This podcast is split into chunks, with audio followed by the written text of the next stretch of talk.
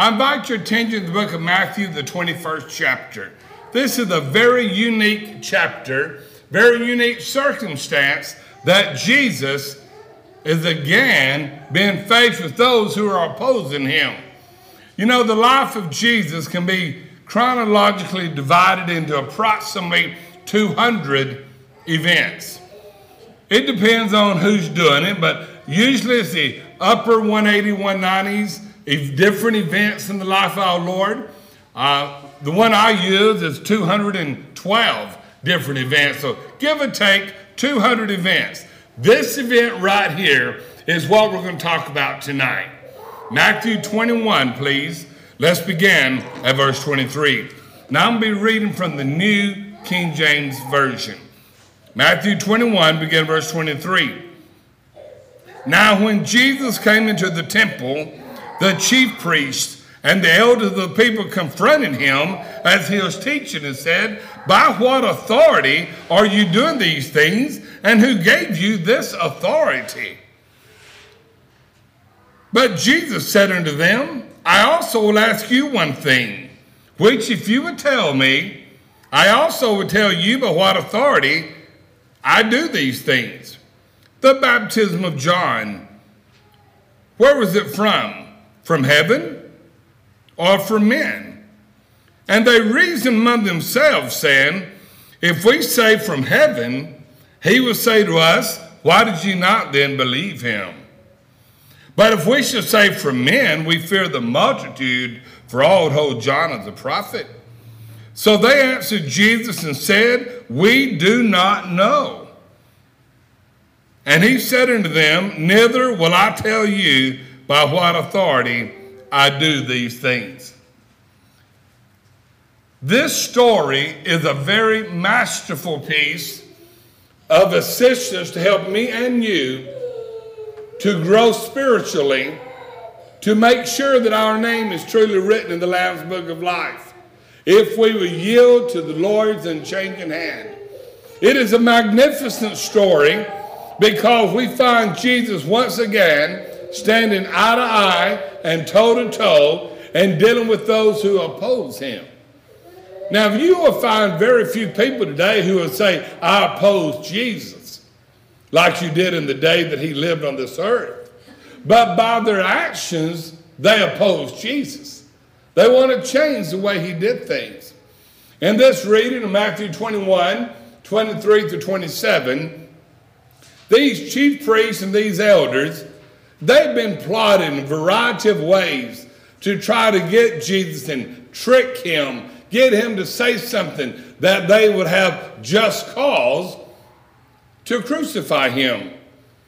So this time, it's interesting how many different times they've tried, but this time they asked him, they said, the chief priests and the elders of the city now, by what authority do you do these things?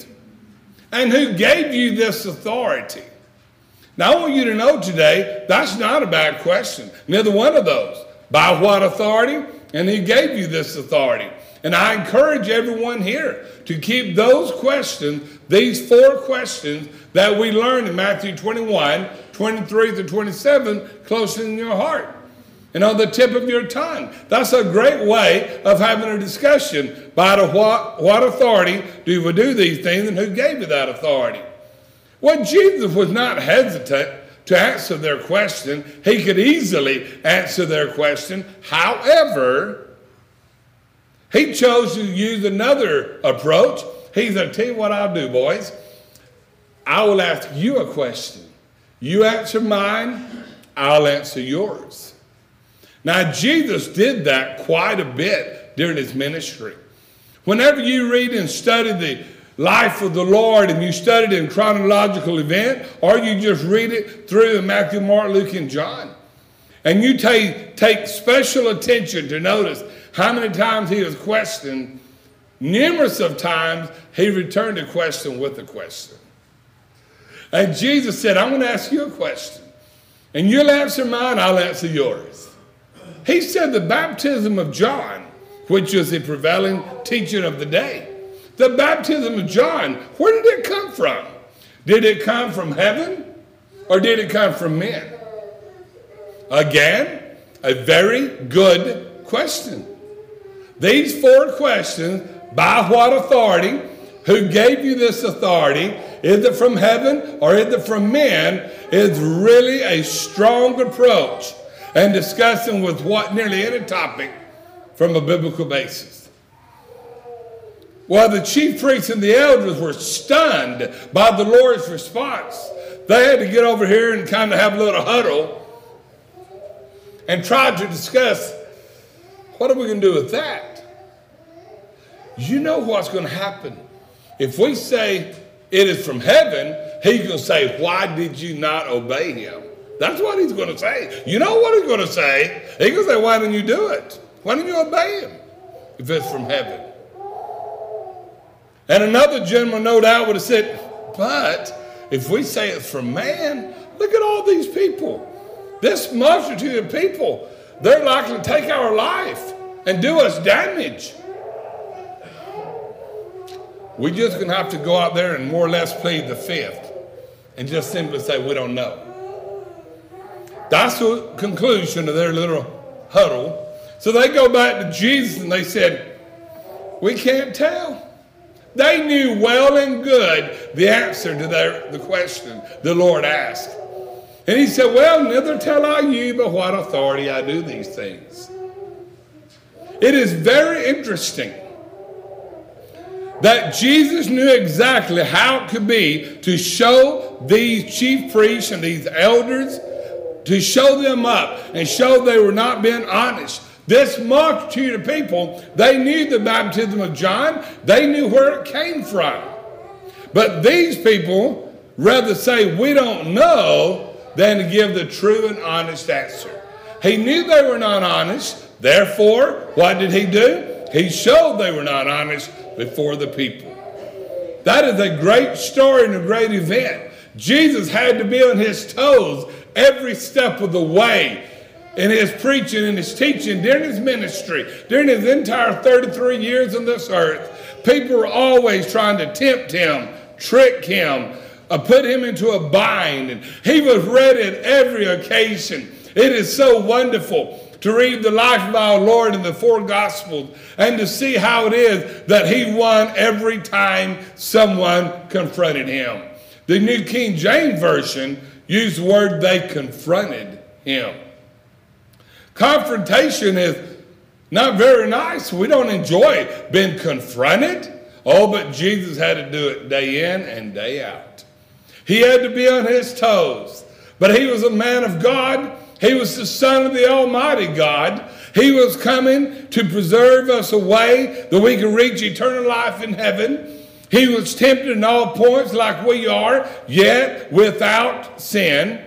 He preached many great sermons. He gave many great parables. He did many great miracles. He, my dear friend, prayed many prayers and he, he gained a, a watchful eye, and people wanted to go with him. And wherever he would go, there'd be a crowd of people wanted to follow him. And times he just had to escape the crowd for a little while, maybe just to take a breather. Jesus had a mission, and his mission was I want to save the people from their sins. Matthew 1 and verse 21. I just absolutely, personally adore the opportunity of reading these events in the life of Jesus and see how he responded to people who were his adversaries. Christian friends, listen, you're going to have adversaries in this life. They're going to laugh at you at times and make fun of you. You're going to go to church every night for a, a whole week. You're going to go to church every Sunday. You're not going to miss any. I mean, you go 51 times a year, and you're going to make yourself have to go that 52nd time of the year. You can't take a vacation and not go to church if you're gone on Sunday. And people will laugh at you and they'll make fun of you. But you stand proud, not proud in a bad way, but you stand up being very distinguished and very committed. I'm following Jesus. He gave his all for me. I'm going to give my all to him. It is so wonderful, so wonderful to see how Jesus responded. We can learn a lot from that. Now, I want to tell you what. I want everybody here to, remem- to memorize these four questions. They're not hard. By what authority? Who gave you this authority? Is it from heaven? Is it from man? Nearly any Bible topic you want to talk about in a home study with your friends, family, community prospect, you can talk with them and you can get to Matthew 21, 23 to 25. And when you get there, you can begin it by what authority? Who gave you this authority? From heaven or from men? I love it when people ask me, by what authority do you do what you do? Now, they may word it differently. They're wanting basically know, why do you do what you do? I said, well, I'm glad you asked. And, and if you don't mind, I'd like to ask you the same thing. By what authority do you do what you do? Oh, whether you're talking about singing, whether you're talking about the communion, whether you're talking about preaching, there are rules in the scriptures, there are teaching in the New Testament whereby we want to submit ourselves to, and we want to make sure that what we do, we have authority for it. We want to make sure we have authority from heaven, from the Word of God. We want to make sure it's from heaven and not from men. The majority of the religious world today follows the teaching of man rather than the teaching that came from heaven. Yet, the Bible said in Proverbs 3, verse 5, Solomon, who wrote this great book, and this is indeed a great book. When you think of Proverbs, most people think of Proverbs 31, and it is indeed a wonderful chapter about a virtuous woman. But at this time, let's look at Proverbs 3 and verse 5. The Bible said, Trust in the Lord, lean not to your own understanding. Now, listen, that puts us all in place. Trust in the Lord. Do not lean to whatever you think. What you think and what I think does not make something right or wrong. What makes it right or wrong is by what authority, who gave you that authority, is it from heaven, is it from man? That's makes something right or wrong. Now, if you had written the Bible, guess what? You would have written it differently than what the Lord and through the apostles and the Holy Spirit did. I would have written it differently, I will assure you. But guess what? You didn't and I didn't.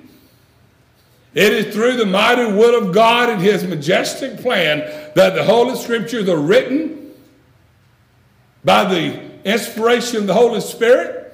It teaches us everything we need to know in our spiritual life, how to worship, what we should believe, all the great truths of Scripture. And we should be so excited to follow it. We can always go back to these four questions, and we can always go to Proverbs, and we can learn. Listen, it's not what I want that matters, it's what does the Lord want.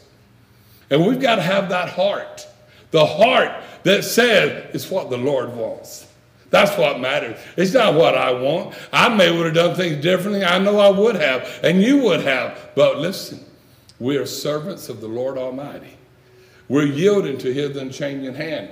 You know, we used to sing a song, and it's been a long time that I remember it being in one of our song books Yield not to temptation, for yielding is sin. So many times we, we read and we study and we lean over to the way of the world and we, we yield to temptation. This song says it so well, and uh, some of you may have never heard that song, but, but most of us my age around, we've heard it. We used to hear it all the time, and preachers used to preach on it and, really made us think do not yield to temptation, for yielding is sin. Dear friend, I want you to make sure that in your life, in your worship, wherever you maybe move off to and attend a, an assembly somewhere else, you make sure that is a faithful congregation that is worshiping by the authority of the Lord Jesus Christ. They're worshiping by things that came from heaven and not from man. They're trusting in the Lord and not their own. Now, Proverbs 16 and 25 is very similar to Proverbs 3 and 5. It's worded a little bit differently, but it says the same basic truth. In Proverbs 16 and 25, Solomon said the following he said, There is a way that seems right unto man, but the end thereof is the way of death. So understand, if we engage and we embrace the way of man, we're not going to be saved. Our name is not going to stay written in the Lamb's Book of Life. Our name is going to be blotted out. If you want to make sure your name's in the Lamb's Book of Life, you yield to what the Lord wants and you do not yield to man's way. Men and women have managed to start a great number, hundreds, yea, thousands of different religious organizations. Every item of worship has been changed. The singing, the prayers, the communion, the contribution, the teaching, all of that's been changed by man. Not by God, but by man. It is amazing how people embrace the ways of man rather than staying true to the Word of God. I do not understand. I do realize that some people are deceived by smooth and fair speeches.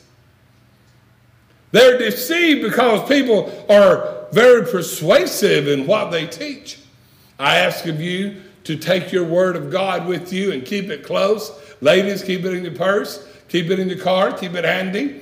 Men, keep it in your pocket, keep it in your glove box in your car, keep it in your desk at work, whatever your circumstance is, keep it handy. And when someone has an opportunity and they ask you a question, be ready to pull it out and say, Well, here's what the Bible says. Or simply, what does the Bible say about that? You know, I love it when people say, Do you really believe whatever? I go, you know what? I'll be honest with you. It doesn't matter what I believe. That doesn't make it right or doesn't make it wrong. What matters is what does the scriptures teach? That's what makes it right or wrong. Now, it matters what I believe as far as obeying the will of God. But I can say it's wrong, but that doesn't make, make it wrong. What makes it wrong is if it violates the will of God. I can say it's right. That doesn't make it right unless it's supported by book, chapter, and verse in Scripture. And that is the thought and the message we need to leave with people. We have to plant seeds along the way, give them food for thought. And my dear friends, listen Matthew 21, 23 through 27 establishes by what authority. And this little story and those few verses teach volumes of lessons that will help people get committed to serving the Lord. And that's what it's all about, to make sure that our name is really written in heaven. Well, you know, when you go down to John 8, verse 31 and 32, Jesus preaching one of his masterful messages. He said in John 8, 31 and 32, he said, If you continue in my word, then are you my disciples, and you shall know the truth, and the truth shall set you free. Share with your friends, share with your family. Make sure you yield to the things that are true, and you will be saved. If, if Jesus said, if you continue my word, then are you my disciples, and you shall know the truth, and the truth shall set you free. If is a conditional word. On the condition that you continue my word, then you're my disciple. And you'll know the truth, and the truth will set you free. My dear friends, you know your life better than I do. You don't have to try to persuade me you're right. You need to know within yourself you're right. And you're right before God Almighty. And you can know that if you continue following His word. If you continue my word, Jesus said, then you're my disciples. Now I want to tell you something. If you're not, following his word, you're not a faithful disciple. Now, that might sting, but that is the truth. You, there's such a thing as the Bible talks about blotted out your name out of the Lamb's book of life. How terrible it would be for you to have salvation in the palm of your hand, only to let it just drift away and get away from you. Because Satan has put something before you that you've chosen to yield to. My dear friends, stay faithful to the end. All the way to the end, eternal life will be your home. Well, you know, as you continue to think, I don't want to follow men. You look at John 14 and verse 6, and Jesus made it abundantly clear. No if, no ands, and no buts. Jesus said in John 14, verse 6, at this occasion, speaking to his apostles, he said, I want you to know I am the way, I am the truth. I am the life. No man come to the Father but by me. Wow, that's a powerful passage. I love John 14, John 15, and John 16, where Jesus is talking to his apostles, and he was really consoling them. You know, as a matter of fact, if you take a look at John 14, verses 1 through 3, those are the passages you hear at many or most funerals. And it's fine to have it used at a funeral, but the occasion that it was given was Jesus consoling his apostles about his departure. You know what Jesus said to them? Let not your heart be troubled. Do you believe in God? Believe also in me. In my Father's house, he said, there are many mansions. If it were not so, I would have told you. I go to prepare you a place. And if I go, I will come again, that where I am, there ye may be also. Don't you know that automatically right off the bat? Relax the apostles. They were very alarmed and they kind of upset because Jesus had said, I'm going to leave. And there's only very few verses that he said, I'm the way, I'm the truth, and I'm the life. You stay following me, and heaven will be your home. In John 17, he prayed for those apostles. I mentioned I love reading John 14, John 15, and John 16. Those are three chapters where the Lord is consoling his apostles about his departure. And then in John 17, he prays. He prays a mighty prayer. And if, many of your Bibles will have subheadings. Some version will say Jesus prayed for himself. Jesus prayed for his current disciples, meaning apostles, and then Jesus prayed for future apostles or future disciples. But some will word it differently. But he, if you break that prayer into three categories, he begins with praying for himself. He begins with, Oh Father, glorify thou me with thine own self, which I had with thee before the world was. In verse 5. Wow. Jesus said, I'm ready to come home, Dad. I'm ready to come home, Father. I want to be with you. I want it to be like it was between me and you before the world was. I'm ready to come back. He was nearing his death and was ready. John 17 is truly the Lord's Prayer. Many people like to go over to Matthew 6, verse 9 to 13. Our Father, which art in heaven, hallowed be thy name. Great passage of scripture. And they said, that's the Lord's Prayer. And in school, I'm back in our days in school, back before you, you couldn't have a Bible and you couldn't have prayer, we recited that prayer every morning. Stood up, we had to stand up beside our desk, and we would recite that every morning. And it wasn't a Christian school, it was a public school. And then we would salute the flag. And that's just kind of a morning routine. My dear friends, listen, times have changed, and uh, you just can't hardly do that anymore, not without some difficulty. But I love it when I, I know that people are still staying the course and talking to people about spiritual things.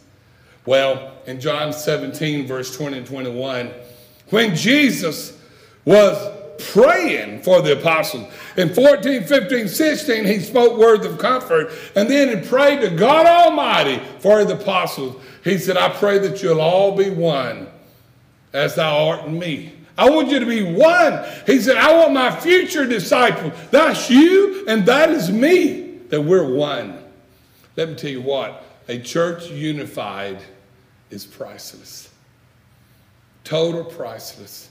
A church in constant disarray, constant fussing and fighting and feuding, and people mad at somebody for this, that, or the other, for doing something or not doing something, on and on it goes. That can be disruptive to the growth and the maturity of a congregation. Everybody, get a hold of this now. Jesus prayed that all the future disciples would be one, just like the Father and the Son are one. I want to tell you something. However you, whatever number you place on your membership, however number it is, that's the number. It's great. I want to tell you something. Every member men and women, boys and girls, everybody, it is their duty to promote peace and harmony in the church. It takes everybody in the congregation to have the oneness that Jesus talked about in John 17. And do you know what? It takes only one person to foul that up. Only one person. Somebody got up on the wrong side of the bed and they're going to take it out on somebody else. And, and here they go mouthing off and popping off and making somebody feel terrible. And then you've dominoed one down to two, and then it goes to three to four. And then people begin to take sides, and, and it just begins to go downhill fast. It takes everybody to be peaceful and, and provide harmony. One person is all it takes to create a division or a problem. My friends, don't you ever dare become that one person. Keep your name written in the book of life. Keep your name written in heaven. And make sure that you are not responsible for a problem. Jesus prayed that the apostles would be one. He prayed for a future disciple would be one. Let's continue on here. 1 Corinthians 1 and verse 10. Wow. In this passage of scripture, the Apostle Paul is writing a troubled congregation, the congregation of Corinth. And before we thump on them too much, let us understand the church of Corinth was a newly established congregation. It was in a town of 600 current thousand people, over a half a million people made up the city of Corinth. And there were a bunch of difficulties within that. But they didn't have not have a church. They did not have a faithful congregation. And what Paul said, I'm going to go right in the heart of there and I'm going to establish a church. They need the Lord. And in 1 Corinthians chapter 1, after Paul had established this great work, you can read about that in Acts 18, but we're not going to take the time to do that right now. But he wrote them a letter, and there was division in the group. And there's much I could preach about 1 Corinthians, but we're just look at verse 10. If you're with me, 1 Corinthians 1.10, this is a powerful passage. Now I beseech you, therefore, brethren, in the name of the Lord Jesus Christ, that y'all speak the same thing. Get a hold of that. Same thing. And that there be no division among you, but that ye be perfectly joined together in the same mind and in the same judgment. Now, if you write in your Bible, you might want to underline the same thing. Underline no division. Underline perfectly joined together. Underline same mind. Underline same, same judgment. That one verse is power packed. It really helps us to understand this is what the Lord's will is. It takes effort, genuine effort. It takes love and commitment to the Lord to do that. And then all throughout 1 Corinthians. You know, 1 Corinthians is one of the most practical books of the New Testament. Really, 1 Corinthians and James are considered to be the most two, two most practical books of the Bible. It tells you a problem and a solution, problem and solution. All the way through 1 Corinthians, problem and solution. And it's wonderful book to preach out of. It's easy book to preach out of. I've held gospel meetings where every sermon was from 1 Corinthians. We just went, you know, situation by situation and learned what we could and reminded they had a problem, here was their solution. If we have that problem, we need the same solution. Today, in order to fulfill that prayer that Jesus prayed, we need to be of the same mind, the same accord, the same judgment, and we need to really follow that. Now, 2 Corinthians 13 and verse 5. the Apostle Paul wrote the church at Corinth. 1 Corinthians 16 chapters. 2 Corinthians 13 chapters. That's 29 chapters he wrote to the church of Corinth. Now, these letters were separate, 1 Corinthians, 2 Corinthians, but it wasn't long after he wrote the first one that he wrote the second one. But he said in chapter 13, verse 5, which is the very last chapter of 2 Corinthians, he said, Examine yourselves whether you be in the faith. Prove yourselves Know yourself. How Jesus Christ is in you, except you be reprobate. The word reprobate simply means unable to stand or pass the test. Examine yourself, prove yourself, know yourself. Listen, you've got to examine yourself and know yourself, prove yourself. Oh, people just get all wrinkled up you think, well, you got to prove yourself. People don't like that. But you know what? The Bible talks about that. You need to take an inventory of your life, examine it, prove it, and know yourself. You know what? Before you can really ever really know yourself, you've got to examine yourself and prove yourself. Then you can really know yourself. All right. 2 Peter 2, verse 1. Now we can turn to a, another thought of what happens when people follow men. Let's look at 2 Peter 2, 1. And then we can go to 1 John 4, verse 1, and Revelation 2, 2. And I, I want to just simply show you that the Lord addressed the fact, and he was fully aware of the fact, in 2 Peter 2, 1, there be false prophets out there. Even so, there should be false teachers among you, 2 Peter 2, 1. And in 1 John 4, 1, there can be false spirits out there. In Revelation 2, verse 2, there can be false apostles. Even during the day of the writing of John, he said to the church at Ephesus, there's false apostles who claim to be apostles that are not. And found those men to be liars. My dear friends, you've got to stand up and be firm. You've got to stand up and get a thus saith the Lord. However rugged or however smooth a person may be in explaining whatever they want to explain, you, put, you compare it to book, chapter, verse in the Bible. I love it when people ask me, why do you do this? I like to say, well, because of the authority given to us by the Lord. And it's from heaven, it's not from man. I love taking them right back to Matthew 21. Many questions. I believe I could say most questions people asked, I would go to Matthew 21. Uh, Said, Let, us turn over here, let me show you. We go to Matthew 21 and establish by what authority and who gave you this authority. I've got several lessons that when I'm preaching on establishing Bible authority and such like, I may begin here, but then I, I, take off down another path and, and continue on showing the importance of Scripture. But that's not what this meeting is designed to do. And so tonight will be the only lesson on that. Well, where do people go? If they don't follow heaven, that is God and Jesus, and they go to following man, many people say, well, I, let, I want to let my conscience be my guide. All right, look at Acts 23, verse 1. Let's take a look at that because what people say today, you've heard it, you've heard it.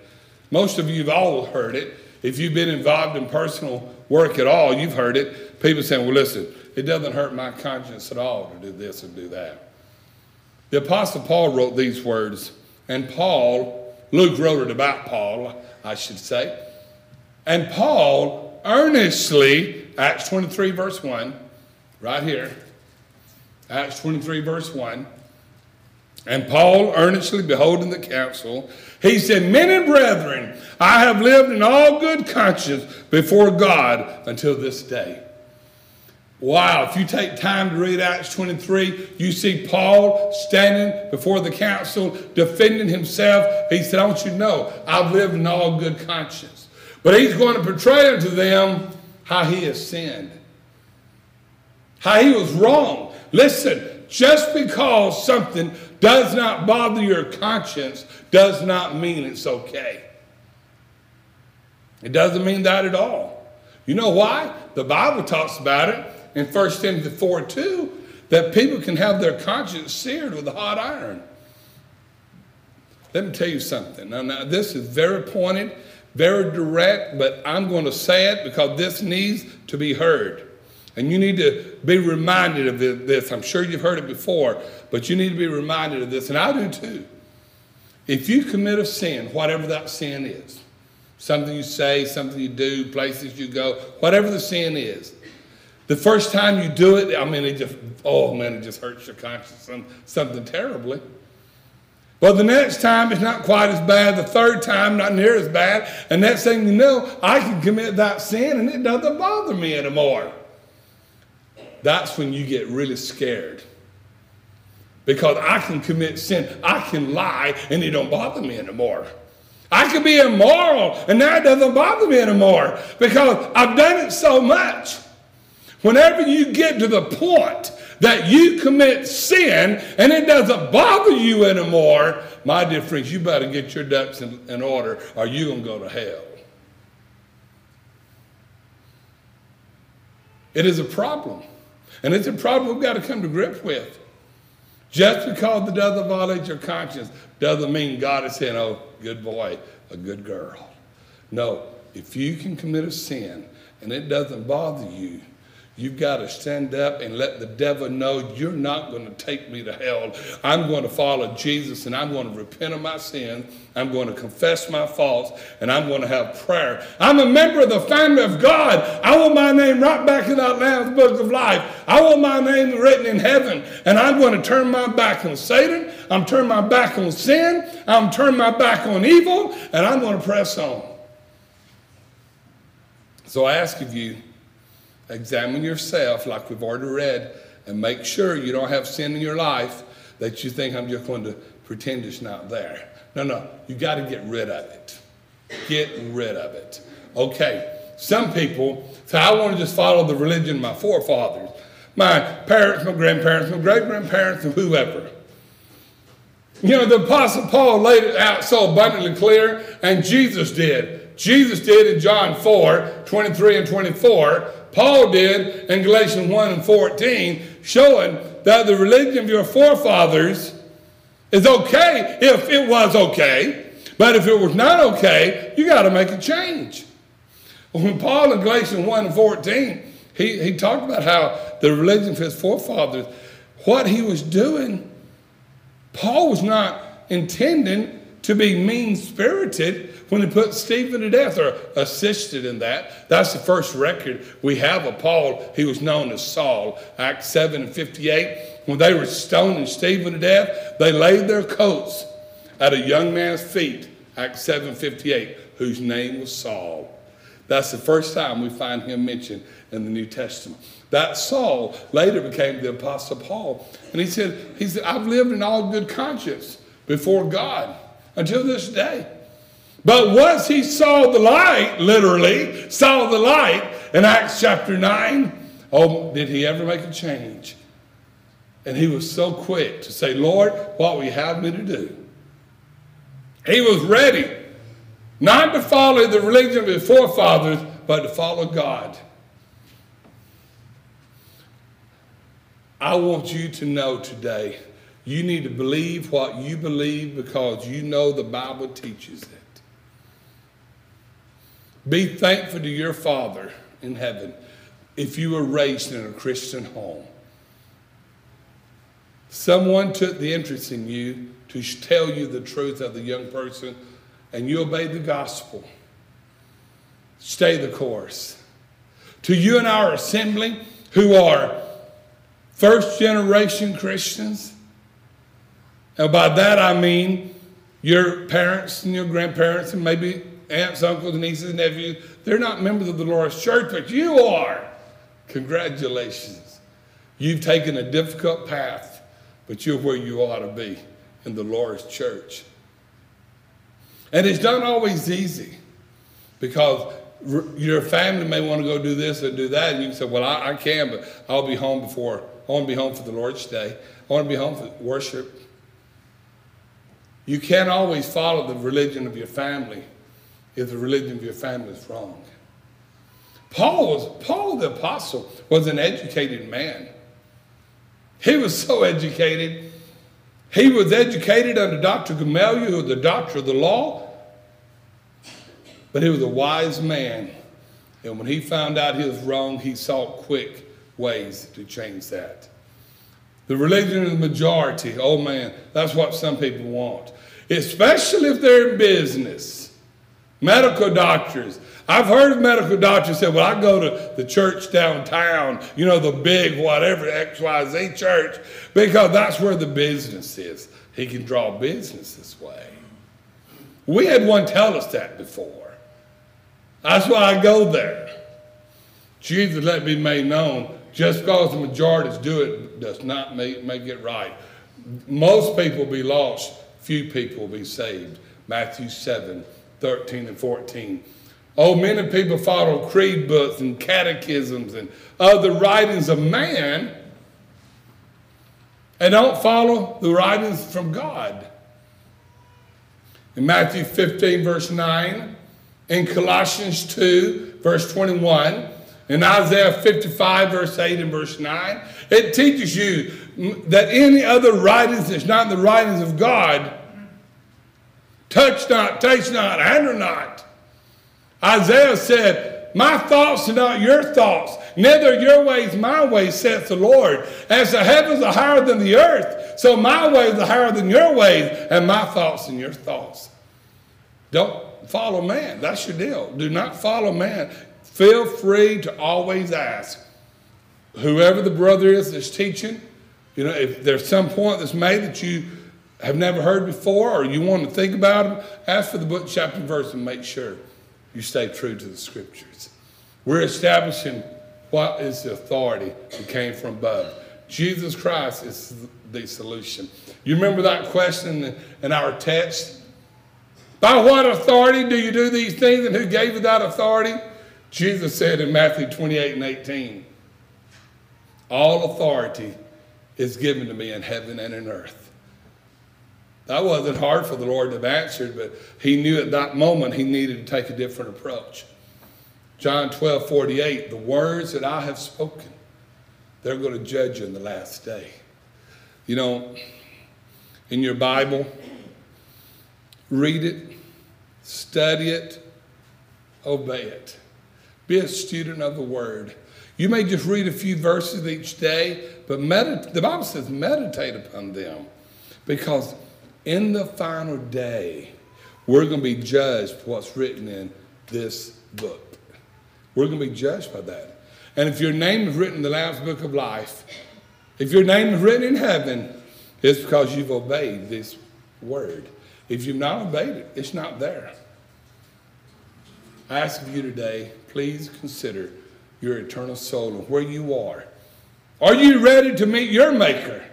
If today were the end of the world, would heaven be your home?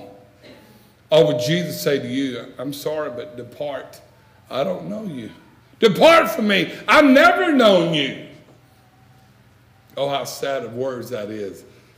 But on the flip side, well done, thou good and faithful servant. You've been wise over a few things, and I'll make you ruler over many things. Enter thou in the joys of thy Lord. I love that. But let me tell you what, well done, thou good and faithful servant. The only way to ever hear that is to be a good and faithful servant. It's the only way to ever hear it.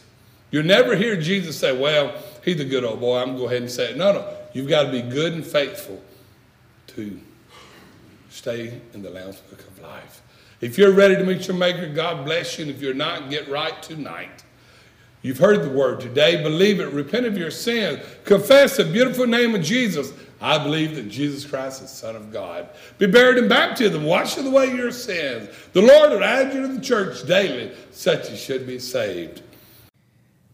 We thank you for listening to our podcast put on by the Church of Christ at 2215 Planz Road in Bakersfield. If you would like any additional information, or you would like to receive a free Bible correspondence course by mail, please email us at info at churchofchristbakersfield.com. Our service times are Sundays at 10:30 a.m. and 5 p.m. and Wednesdays at 7:30 p.m. Please make plans to join us. We would love for you to be our honored guest.